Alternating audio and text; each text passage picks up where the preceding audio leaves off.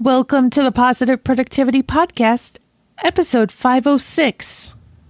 The Positive Productivity Podcast was created to empower entrepreneurs to achieve and appreciate personal and professional success.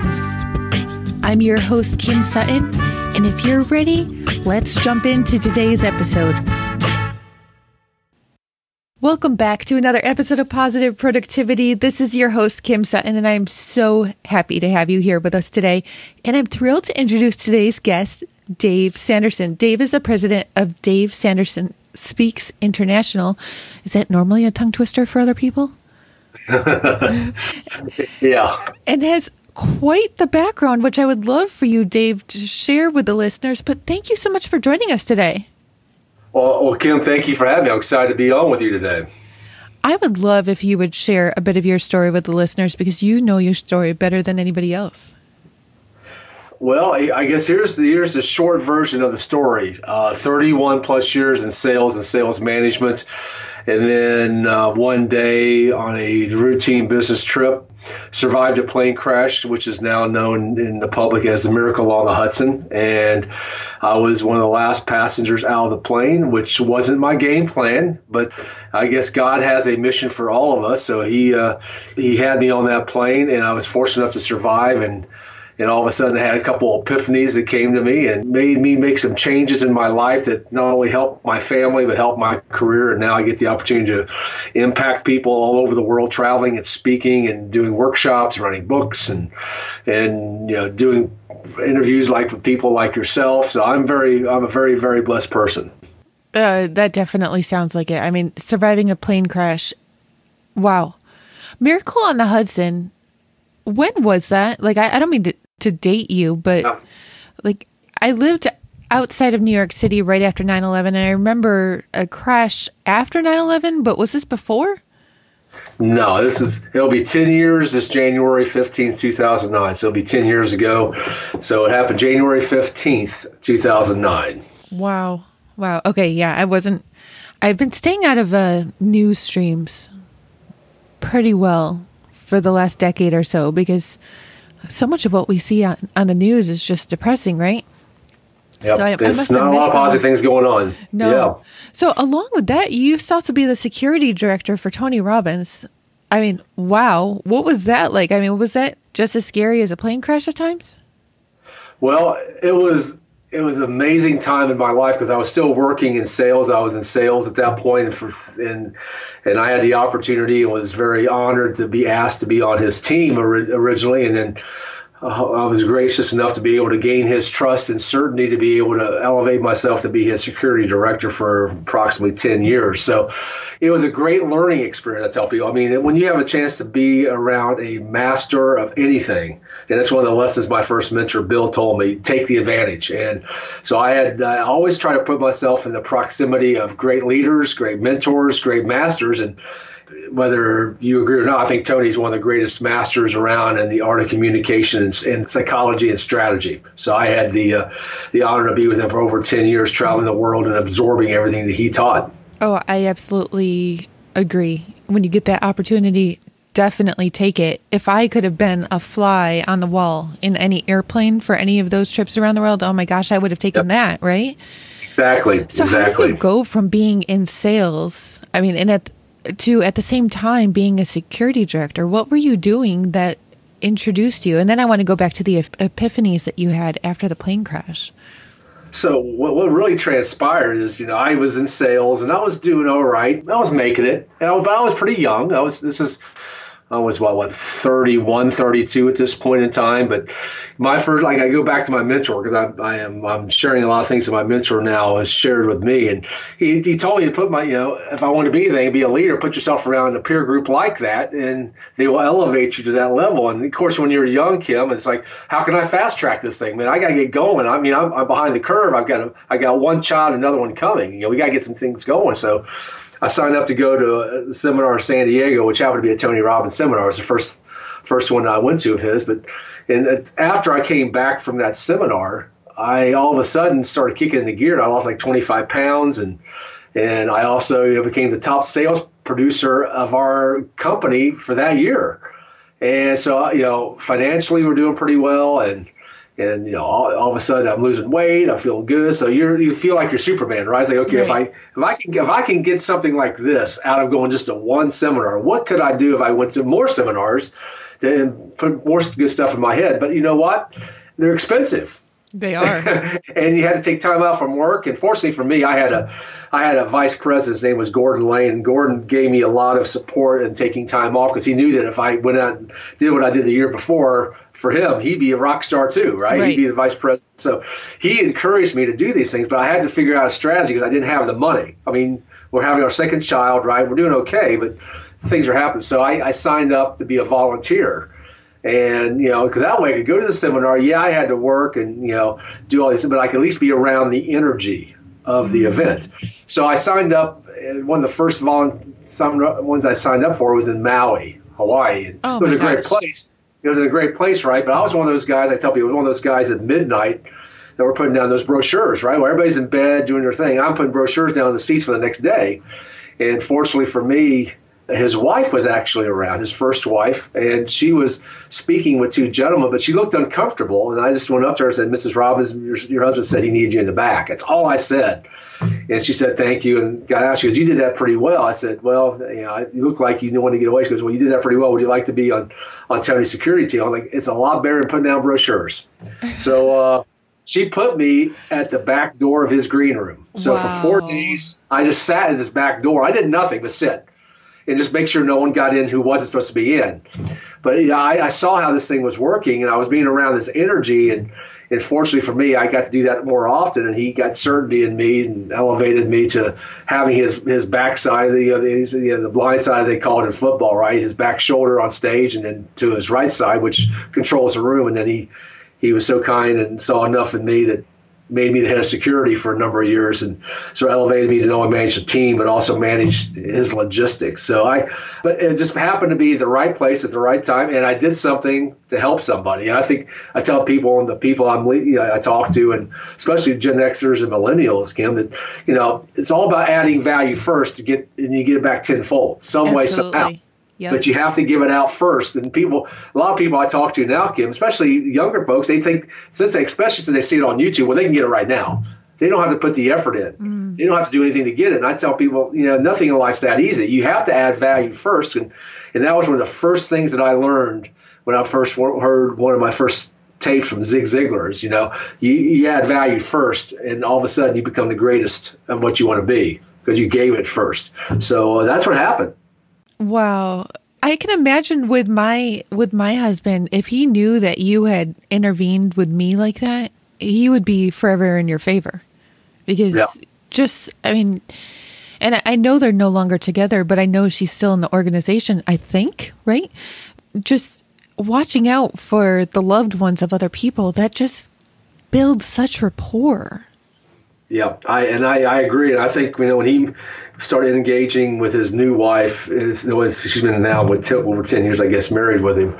But I, I, got to know his his second wife extremely well and spent a lot of time watching her backside, right, making sure she could do what she needed to do. And I spent a lot of time on the road. So you build that rapport, and you know, rapport leads to certainty, and, and it's one of those covenants that I used in sales that helped me do what I did because a lot of people, and I did this originally, Kim. I'm, I'm no, I'm not, I'm a slow learner because uh, it took me a little while to figure it out. But if I could build rapport with my clients uh, before I asked them for their business, then they had certainty that I was going to be there for them when times got tough. And that's how, that's one, of the shifts that I made in my sales career that, that catapulted me from being a good salesperson to being one of the tops in every company that I was with. Hmm.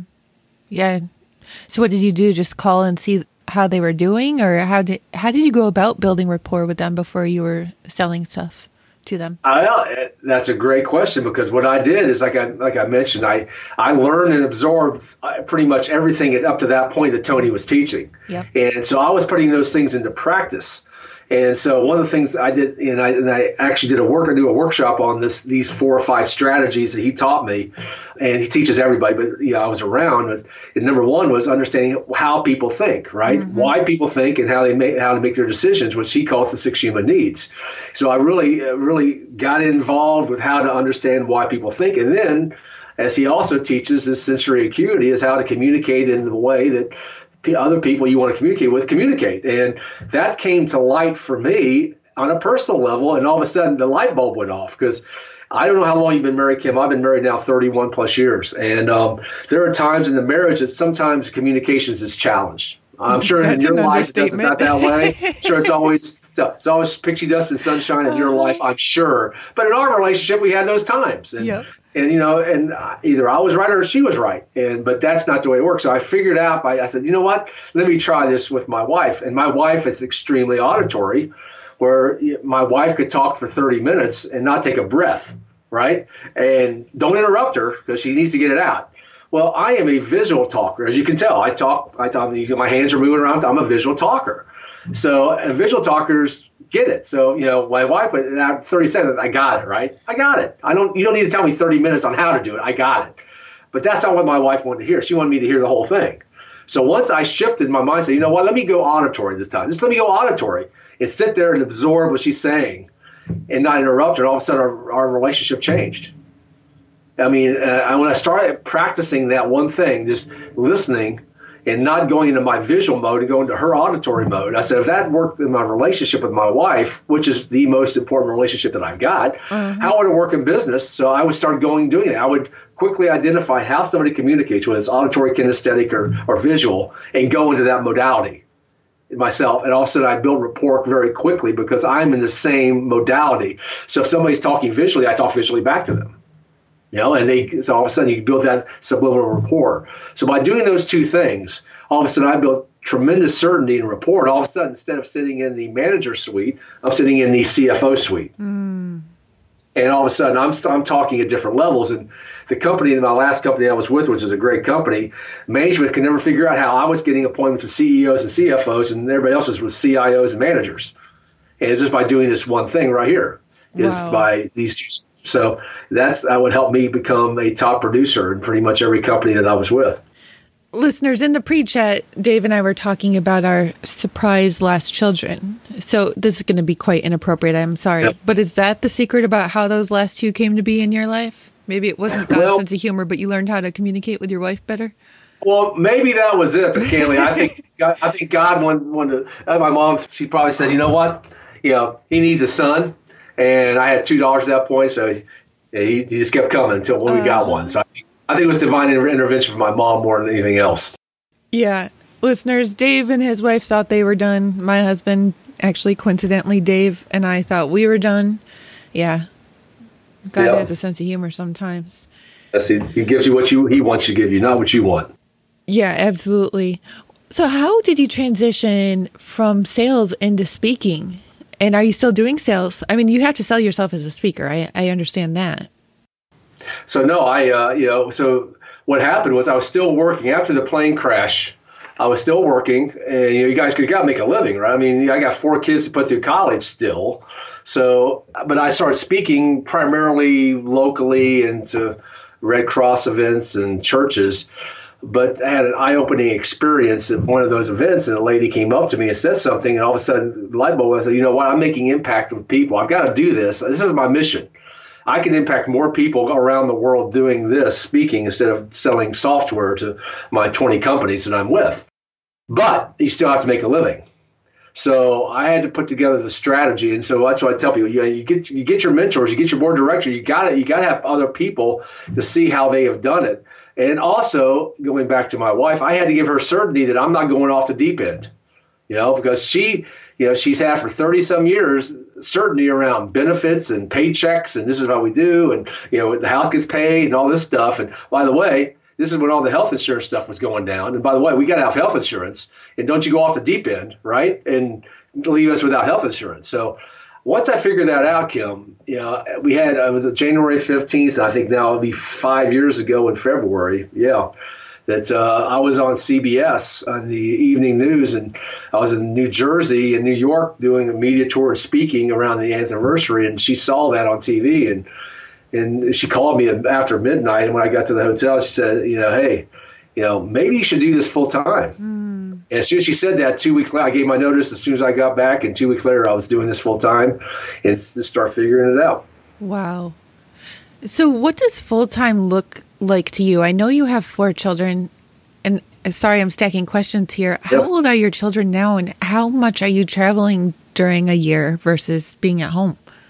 Well, so the, one of the biggest changes I talk about after this is now I get to prioritize time, my time the way I want to. Where, you know, if you're working for somebody and you're working for an employer, they you work for their time, right? And if they tell you that you need to be in New York, you got to go to New York if you want to make a paycheck. So I said the biggest thing now is I schedule my time around my family, and then everything else comes afterwards. But what's changed, of course, kids grow. So now I have one child who's almost 27, she'll be 27 here in a couple of weeks, and one who's 25, one who's 21, and one who's oh, will be 17 in about a month. So we only have one at home now. Three are gone. So that's helped out a lot. But now I get to schedule my time around this. So I do travel still, you know, about anywhere from actually I think it was 78 times. I spoke 100 times. I traveled over 78 times last year. Wow. And this year probably about the same amount. But the opportunity where I now can schedule around my family's time. Yeah. So that's the, that's the difference. So I am just about to spend a week away from home again. I just got back a week ago from spending a week away. And I have three year old twins and a five year old. It's a little bit stressful for my husband while I'm gone. Yeah, I'm sure. Yeah, yeah. But this will only be the third time that I've been away this year. But my husband understands, you know, this has to be done in order to keep on growing the business the way that it's growing right now. And, you know, we have to do what we have to do so we can do what we want to do. I love getting out there, though. I live in Dayton, Ohio, and getting out there and being with people in San Diego and Austin. I mean, those are such big entrepreneurial centers, and those are where my clients are. But there's that that balance because those are only three of my kids. I also have a 12 year old and a 15 year old who are so active in orchestra and soccer. So they have to come first. And I feel sorry. I'm actually going to be missing my oldest 16th birthday this upcoming Monday. He's not getting a car except for maybe a matchbox, you know.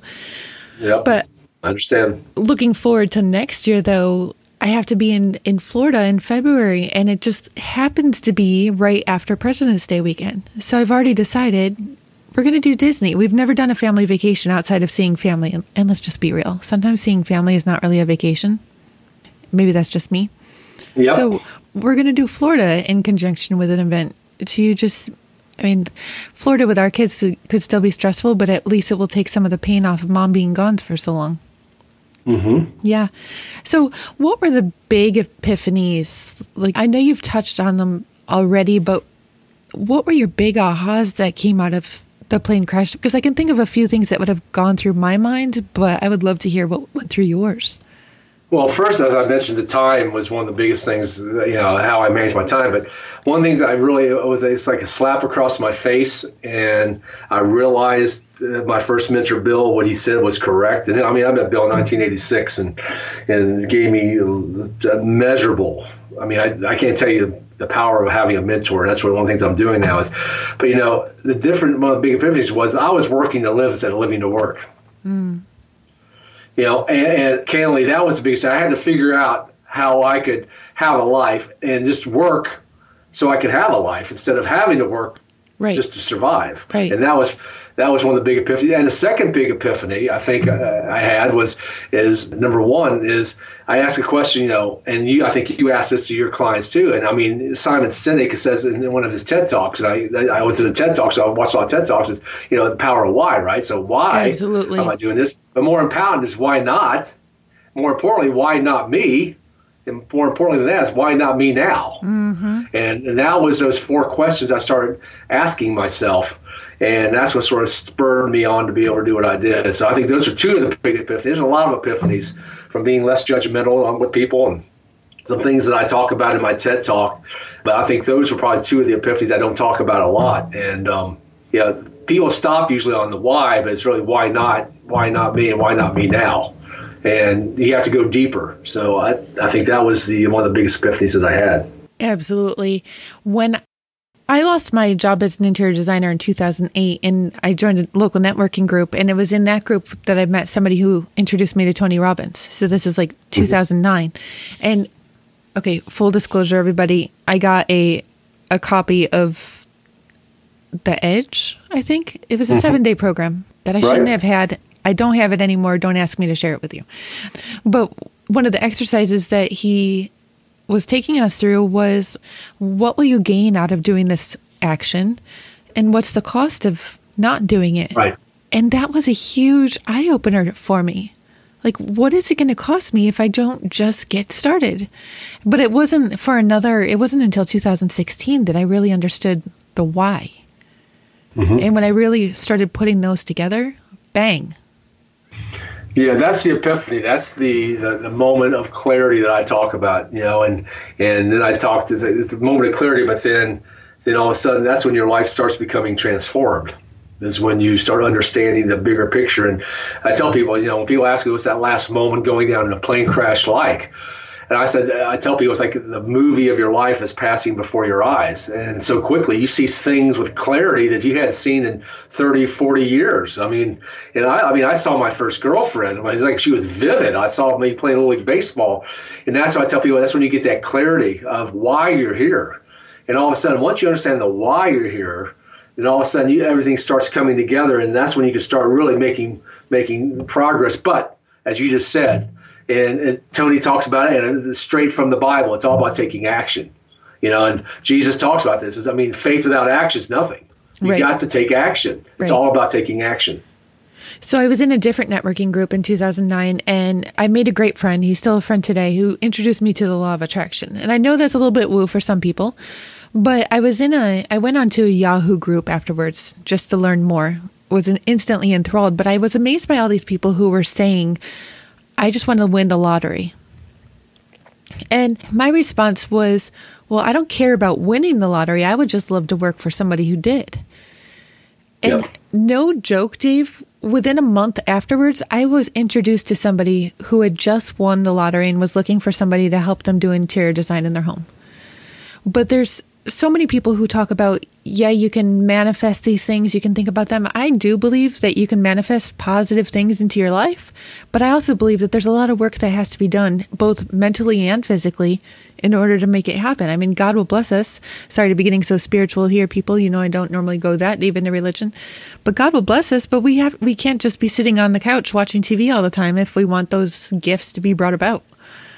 No, you're right. I mean, it goes back to you know the story of you know the flood, right? And you know, the guy was on the roof, and you know, God will save me, and he sends a boat. God will save me. No, no, no. God, the guy comes in with a helicopter. God will save me, and all of a sudden the guy dies, goes to heaven, and he faces God for the first time. And Said, God, why didn't you save me? You said you would. He said, I gave you a boat. I gave you a helicopter. I gave you every opportunity, but you got to save yourself first. Oh, I love that story. I'll use that all the time. I mean, eh, oh my gosh, you're going to get me on a roll now. Do you think that a lot of people get stuck where they are because they don't, they're not aware that there's alternatives? Or do you think they're just waiting for the opportunity to come into their lap? No, I, th- I think a lot of people are, are, afraid. They're afraid to make a mistake, and I think a lot of people at that point in time they think that. And I and I tell my kids this: and nobody owes you anything you know, and and I tell I think most people get scared to take an action because what if I fail? And I, I mean, my son's that way now. He's a 17 year old, right? He doesn't want to be seen as uncool. And you know, I probably was the same way, but I don't think I was because at 17 I was trying stuff that I should have been trying, but I wasn't afraid to fail. And you know, Tony talks about that, right? It's the fear of failure. The people that, that stagnates people, that why they won't take any action. So I think a lot of times you know, the great entrepreneurs and great great leaders are not afraid to take a risk and fail because you know only time you see failure is if you quit. You know, I, you know one of the things I talk about is I never see failure as failure, but only as an opportunity to practice my techniques and perfect my performance. So I look, I, I mean, those are, these are the things I say to myself. So I can't fail. You know, mm, so I think a lot of people are stagnant because they're afraid to fail. Okay, you said something, and I can't let it just go. But at 17, what were you doing that you shouldn't have been doing? Well, you know, I was probably Keeping drinking. It clean. I was probably drinking, and Kayla, you know, I was a full, I was a, a, I was a pretty good football, basketball, track, and baseball athlete. You know, I was and doing all those things. I was, you know, on, on a fast track for everything. And back then, back in the mid 70s, legal drinking age was 18. So I was probably doing some things like that. Well, I know I was doing things like that. I'm not saying I was probably, I was doing things mm-hmm. like that. Mm-hmm. Was probably, but you know, at the same time, I was still driven. Yep. And I wasn't really caring what people thought that I was uncool doing going to church on Sunday. Yeah. You know, it wasn't cool to go to church. Well, you know what? I was going to church. Yep. Maybe, yep. So I think I think the kids today, especially my son's going through this now. He's he's so afraid to be uncool. Yeah. And I'm like, hey, you know, it's only uncool if is if you don't do anything. So absolutely. When did you have your first job? My actual first job. Uh, I'm not going to count umpiring baseball because I did that from 15 on. Oh, I think you can totally was, count that. I got money for it. It was five bucks a game, which was big money back in the uh, mid 70s. Uh, enough to do things I probably shouldn't have been doing. But I think my, my, my, first job was I worked graveyard shift at a, a, place that made brake shoes for cars. And I hated it. But I was making $8 an hour in 1978, which was mm-hmm. huge money, yeah. right? Huge money. I was banking it. But it was one of the greatest learning experiences of my life. I tell people, I said, I'm glad my dad made me take that job. Back then, I hated him for it. I mean, my, I said, my dad helped me get it. But I said, you know what? That was a great learning experience because what I realized is this: those people who I was working next to were actually putting their kids through school on eight bucks an hour. I was just getting money to go to college. And second, I realized I never wanted to work midnight shift again in a, in a factory making brake shoes. Mm-hmm. I said, I, so I never, I said, I made a commitment. I would never do this again, which was a great learning experience for me because I could choose if I want to go back, but I've never gone back. And it gave me the impetus to get that education and take the action I needed to. Yeah. My first job on payroll was actually working at my church rectory. I had to serve the priest dinner and clean up after dinner and serve coffee. And I was making 426 an hour between 95 and 97. That's not too good. Well, it was minimum wage in New York at that time, yeah. so that's what I got paid, but it was enough, you know, to fund what I wanted to do. But I, I got to share, listeners, you've heard I burn dinner consistently and constantly. There was one day that I put instant coffee into the coffee pot. That was the last time I ever did that. You don't want to do that. Yeah. What are your most passionate speaking topics today?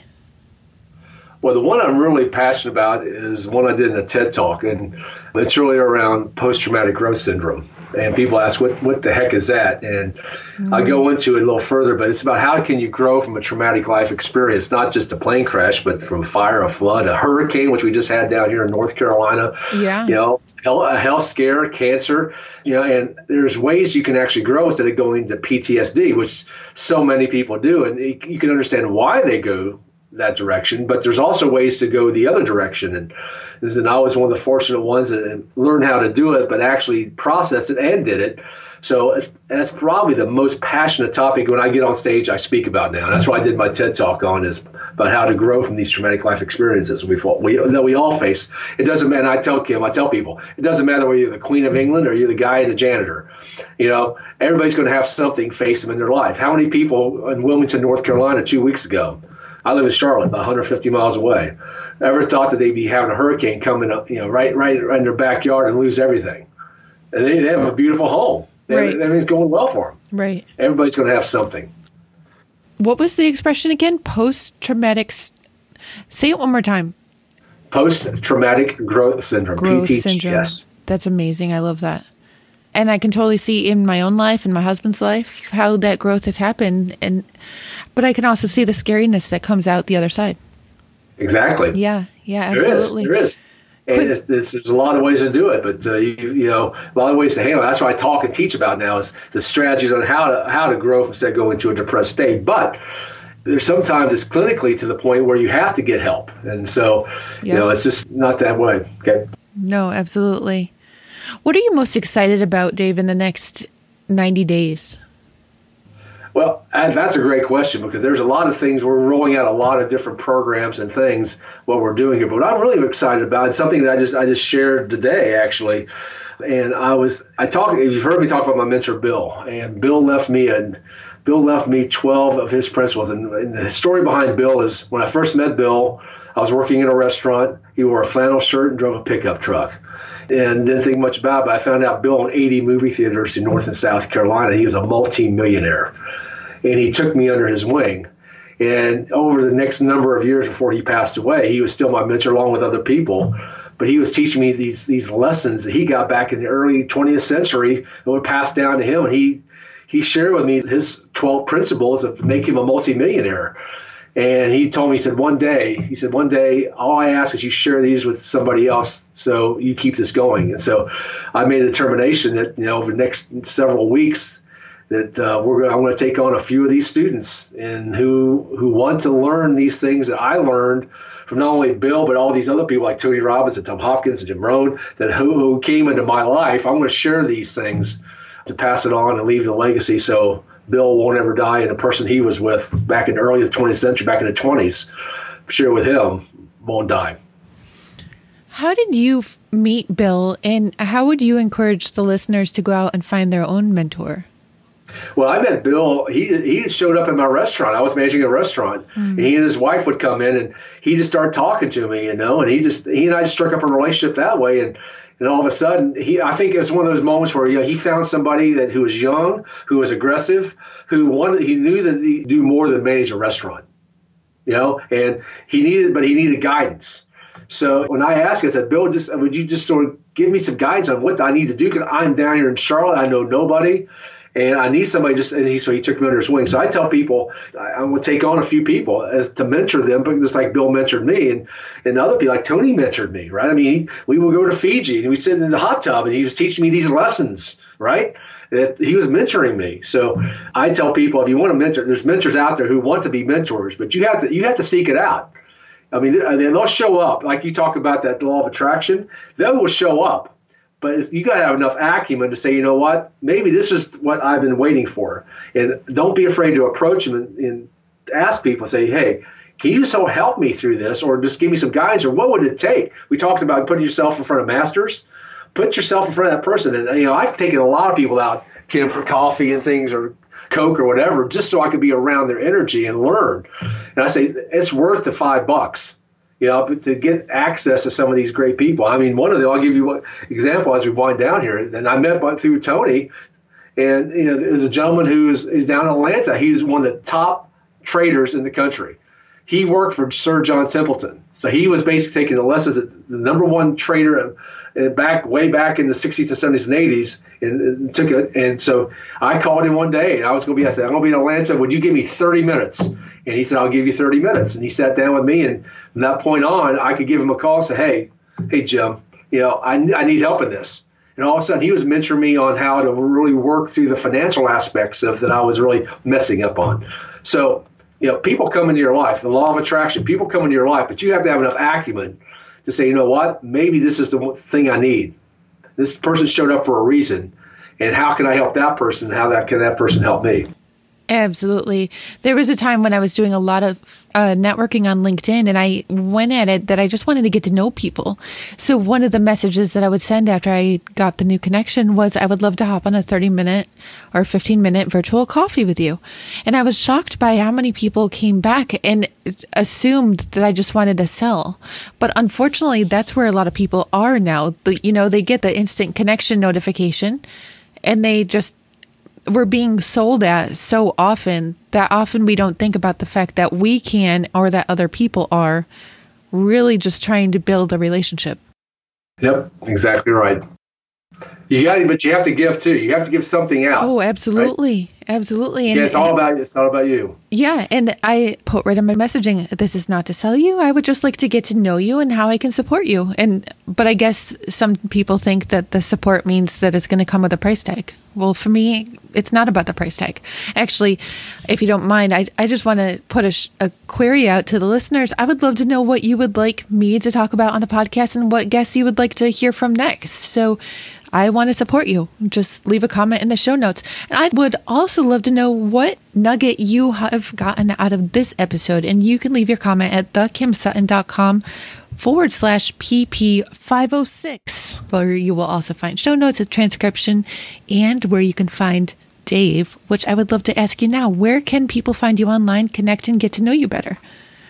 Thank you, Kim, for giving me that opportunity. So, best way, of course, is my website at davesandersonspeaks.com. Uh, you can get in contact with me and see some of the things that we're doing. Or, like you just said, I do a majority of my work now through LinkedIn. So, I think that's a great way to connect with me because I'm off LinkedIn pretty much constantly. That's where I'm doing a lot of my work. And I'll be more, I'd love to give something back because you had me on today. So, if, if anybody who's listening today would, when they, they would text 797979 and put the word brace, the number four impact in, I'll send them free a gift of a video that I did for uh, a group in Canada a number of years ago. It's called Overcoming Adversity in Challenging Times. It's uh, it's something that's around the post traumatic growth syndrome, but it's a free video because everybody's going to face that time. And if all I ask is if you text it, you get it, pass it on to a youth so they can uh, start getting some of this these nuggets of wisdom earlier in life than later in life. Fabulous. And that again is 797979 and you send the message brace. We will brace, have that. Number four. Oh, brace for impact. Four. Right. The number four, impact. Yep. Fabulous. We'll put that in the show notes as well. Dave, thank you so much for sharing your time with us today. Do you have a parting piece of advice or a golden nugget that you can share with listeners? Well, I, I think the one thing I like to say now is this you know, I learned from my mentor and then with Tony is, you know, focus when you're focusing your time and your management of time, you know, most people focus on everything they got to do instead of focusing on the outcomes. And if you start focusing, and it's called uh, outcome focused, purpose driven, action oriented, and that's what Tony teaches. And I, if, if, it's good enough for a master to focus on these are the four outcomes I need to get this week, and you get the outcomes, and you can, that way you can have more time to spend on your own personal life and living personally. So I would say over the next week, focus on uh, scheduling the outcomes instead of the actions, and see how much the difference your week will be. Thank you for tuning in to this episode of the Positive Productivity Podcast. When I'm not podcasting, I'm supporting six to seven figure business coaches with their marketing automation and entrepreneurs like you through my coaching and mastermind programs. I want to invite you to visit thekimsutton.com to learn how I can help you take your business to the next level.